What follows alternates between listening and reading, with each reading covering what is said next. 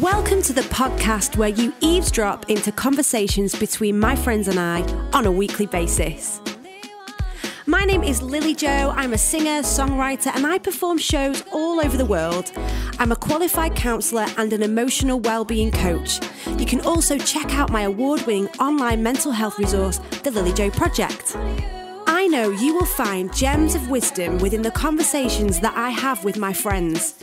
Hopefully, you will find tools and resources that you can hold on to, try, and test for yourself, all around the important subject of mental health and personal development. I am so pleased to welcome you to today's episode of Eavesdrop. Lily Jo, Babe child. how are you?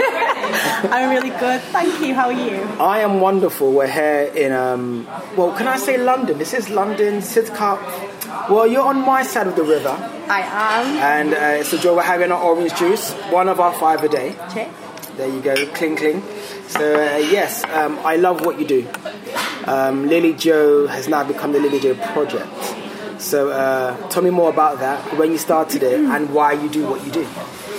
Yeah, so I guess the Lily Jo project has really grown organically over the last five years. Nice. Um, I started out as a counsellor, working in the NHS, helping people who were dealing with things like depression, anxiety, eating disorders, childhood trauma, grief, loss. And then after having my daughter, I was like, oh, I just feel like I'm not being creative, and I really want to be creative. So I started to write some songs from my sofa, baby in arms, and luckily, you know, new friends who were in the music industry, and I think that was really helpful for me. Um, played some music to one of my friends. He'd started his own record label, and was just like, do you know what?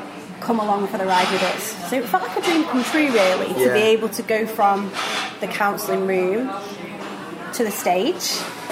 But when I was on the stage, I was obviously talking about mental health because Yeah. that's what I've been embedded in for so long. So I've got a song called Bring Me Back. It's all about being brought back to life, how I believe that no matter what you've been through, you can be restored back to innocence. Yeah. And that song then opened a can of worms. uh, and I had like a whole queue of people wanting to speak to me after the performance, Nice. saying like I really struggle with my mental health. I have people pulling up their sleeves, showing me their scars, telling me their stories. And I was like, this doesn't work, does it? Like, can I be a singer and a counsellor at the same time? Is that possible? And um, I was like, how can I connect my audience with what I know about mental health? And that's where the idea for the Lily Jo Project came from. That's amazing. So I applied for some funding. Just said I've got this idea to have a website that like links people to me and to my music, but also to mental health resources that can help them.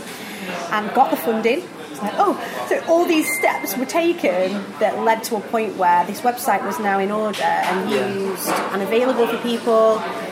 And now, to date, it's had 100,000 views. Wow, that's amazing. 100,000 views all around the world. Every country, someone in the world has looked at the website, which is just unbelievable from an idea. Yeah.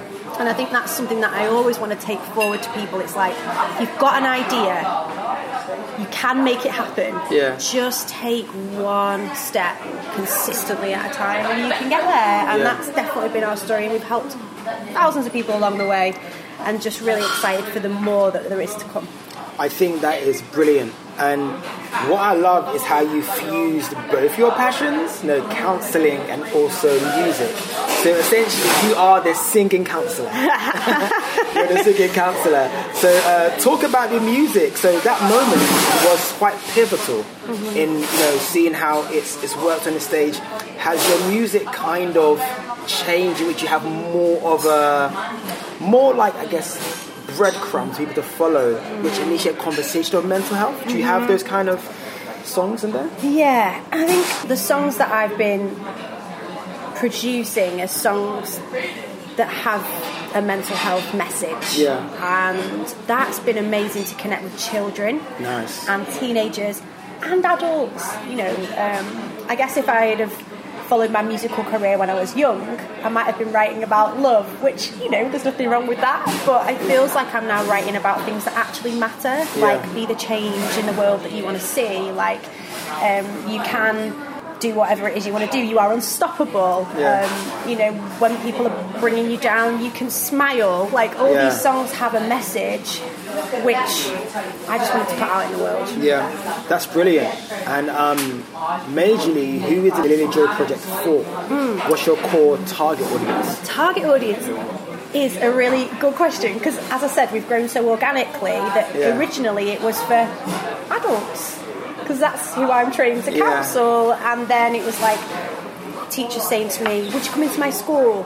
I'm like, "Oh, okay." So now it's for teenagers, and would you come to our primary school? Okay, yeah, now it's for primary school kids. So we've just adapted along the way, and I think because I am a little bit older than I look. I've been able to adapt to those different age groups. You Yeah. know, I've got a teenager myself, I've got a child myself, so I can kind of interact with people of all ages, which Nice. is, yeah, the whole project has got page for parents, page for teachers, Amazing. page for children, page for teenagers. So we've, along the way, we've just added added to the mix. Yeah, I'd love to hear one of your success stories. Ooh. Yeah, I mean, one success story we gathered very recently is a girl who hasn't self harmed for five years, eight months, and 30 days. Wow. Um, she says that the Lily Jo Project has really helped her with that because Yeah. she's been able to log on whenever she wants. She's been able to gather the information she needs. Like on the page, there's a whole section about self harm and how not to self harm. Like what are the other things you can do instead of. She's been able to follow some of those tools. She's been able to use them, and you know, testament to her, she's been able to look after herself in a different way. So I think that's a real success story for Yeah. me. And then just hearing about children in school who haven't connected with other things, but they've managed to hook into this because of the music.